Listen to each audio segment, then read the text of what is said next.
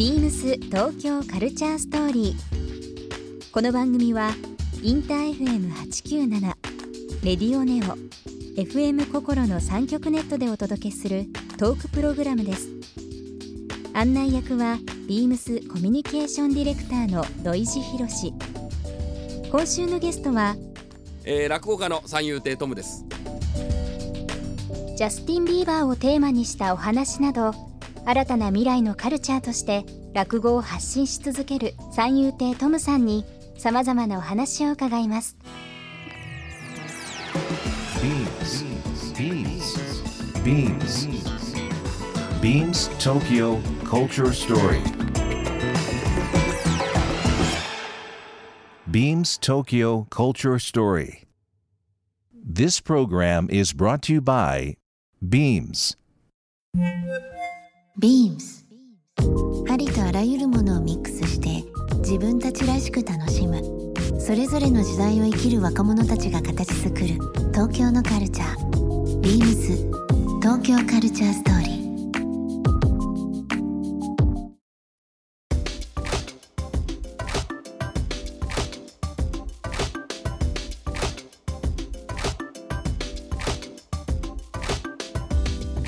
今落語のその会というのは月1000件以上あ開催されてるっていうそうですね。今もうどんどん増えててありがたいことにお客様もええ。落語会にすごく足を皆さん運んでくださるのでまあ逆にちょっと多すぎるぐらいなんですけど、うん。落語家の人数も増えてますしなんかほんとつい最近、えー東西合わせて1000人超えたっていうんですけど昔は本当に何十人しかいなかった。まあでも1000人って実はまあ普通に一個の商売としては少ないんですけどね。だってお笑いなんてそれこそ、あのー吉本にね6000人1万人って吉本だけでいたりとか、あと学校に1000人ぐらい入ってくるらしいんですけど、まあそういう意味では少ないですけどやっぱり落語界も今ちょっと増えあの増えてる分話し家自体も増えてたりとかしてて。なんかきっかけだったんですかね？そのもともとその、まあ、現象原稿はなかったに現象なかったにしても、まあドラマで落語のドラマがあったからとかそういう影響もあったんでしょうけど、はい。あーあとはもう単純にあの今結構段階の世代の方とかが、ねあの定年になられて引退されて、でまあせっかくだから寄席にでも少し時間に余裕がある方が、こう寄席でもちょっと行ってみようかなんてとこから、あ面白いねってことで結構全体的に。で若い人もじゃあ面白いから一回見てみたいっていうとこから、まあ、ちょっとずつちょっとずつ増えてるような状態ですかね。多分このラジオを聞かれる方で一度も、まあ、行かれたことがないというか、足運ばれたことない方いらっしゃるかもしれないですけど、まあ、基本落語、まあ、すごくスタンダードなところからお伺いしますと、はいどこでどういうふうなものをやっていてどういうきっかけでその入れたりとかってするんですそうですね。まずあのよく言われるのはえそんな敷居は全く高くないのでそれこそジャスティン・ビーバーとか言ってるやつもいますし、うん。だからあの基本はまあ寄席と言われる今まあ昔はもう都内にもっともっといっぱい寄席があったんですけど、今はなんで、えー新宿末広亭とか、はい。浅草園芸ホールとか杉本とか池袋演芸場とか、まあ、えーお江戸両国亭とかいろんなところがあるんですけども、でまあそういうところに行けばまず落語がもうほぼ毎日のように毎日毎日のようにどっかでやってるんですよね。で、まあ、それに派生して、まあ、独演会といわれる一人だけのホールでの落語とか、なるほど。まあ、そういう居酒屋さんとか小さいところとかでやるとか。居酒屋でやるっていうのも意外ですね。もう本当にあの細いカウンターで僕もやってますけど、えええ。もしかしたらなんでこう落語見たことない方は寄席の前にまず本当に居酒屋さんとかでやる、本当もうもう1メーター50センチぐらいの距離で1列目なんかは、それぐらい近い距離で見る落語なんかもいいかなと。そういうところでやっぱり我々もあのより一層こう丁寧に落語とはってところからやるので、なんであのそこなんか見るとちょっとああ別に簡単じゃんと、うん。いいですね。その例えば映画館ではい。真ん中の席の、まあ、ちょっと後ろぐらいが全体見れてこう音もいいよとかって多分あると思うんですよ、はい。まあ、人それぞれですけど、落語のその寄席のおすすめの座るところお話を聞くところとかってあったりするんですかね？それこそ話し家は話し家同士の客席で見ちゃいけないってルールがあって。客席で見ちゃいけない。袖で勉強するものだってことでもうお客さんとしてはいけないんですよ。なるほど。話し家の先輩でも後輩でも基本的には。なるほど。なんで僕もだからその落語家になる前通ってた時のことしか分かんないですけどまあ意外といあのまあ1列目でやっぱり皆さん近いところ見たいってていて、よくあんな唾が飛ぶところ見てくださるなと思うんですけどね唾かぶり席なんて言われてますけど、あの1列目は意外とお客さんには見やすいですけど僕らからしたら意外と目に入るんですよね。やっぱ真ん中あたりがうん。目に入る一番あの目に入るので、なんかプレッシャーをかけたいなら真ん中あたりに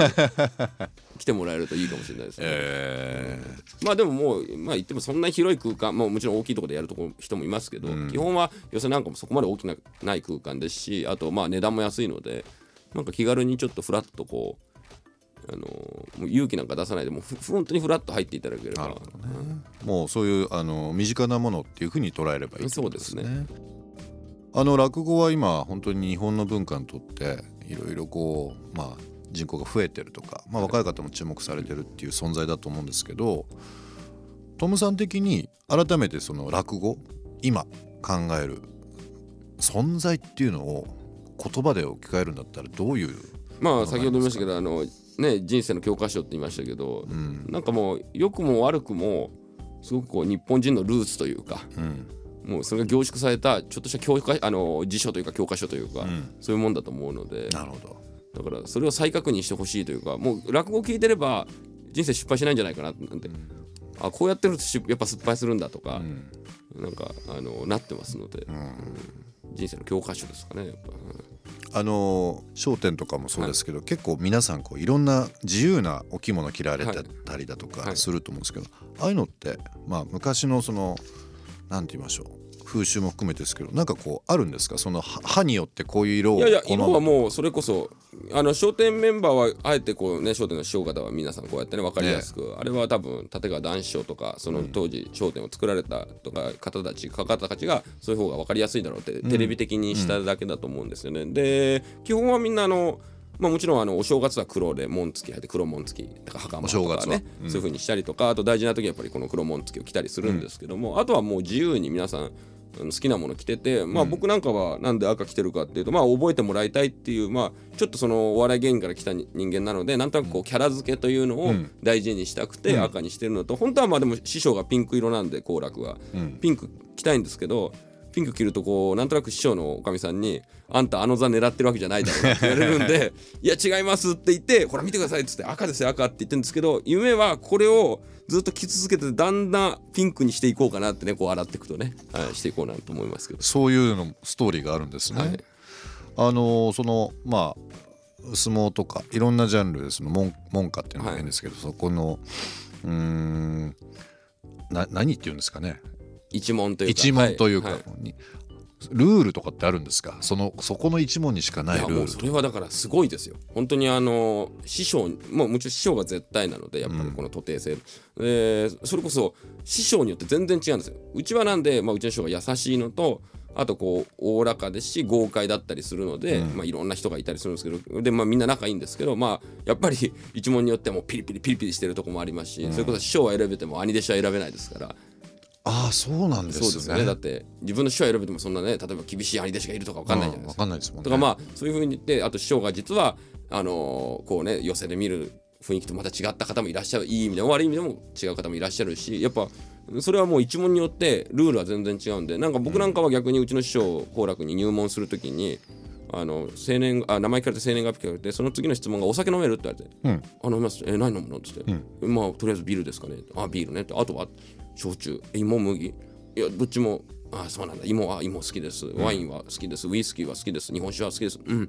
じゃあ入門。これで決まっちゃった いやもう、あのそう。いやなんでそんなことで決まったのかなと思ったらこっちがえーって言っちゃうぐらいだったんですけどものすごい酒飲みなんですよ。そう。だから一問でこんなに宴会してる一問ないんですよ でそれはそれで楽しげでいいですだから兄弟子とかももちろん弟弟子とかも、寄せで会うより居酒屋で会う方が多いんで、もうほぼほぼ飲み仲間なんですよね多分、えはい。なんでそういうなんかまあ逆にうちの一門はすごく仲もいいしちょっと特殊なんですけど酒ファミリー感あばっていいですね。そうですね。うん。まあそういう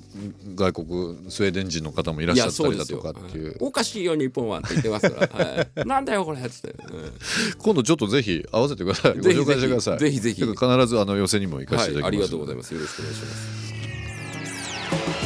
ビームス東京カルチャーストーリー番組では皆様からのメッセージをお待ちしています。メールアドレスは beams897 アットマークインター FM.jp ツイッターはハッシュタグビームス897ハッシュタグビームス東京カルチャーストーリーをつけてつぶやいてください。またもう一度お聞きになりたい方はラジコラジオクラウドでチェックできます。ビームス東京カルチャーストーリー。明日もお楽しみに。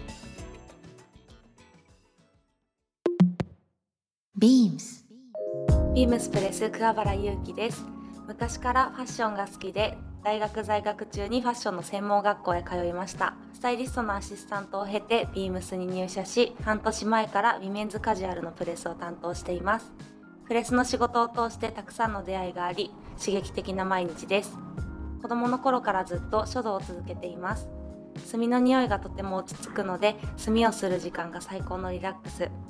基礎は身につけたのでこれからはそれを発展させてアートな書道を書けるように鍛錬します。ビームス東京カルチャーストーリー。Beams Tokyo Culture Story. This program was brought to you by Beams.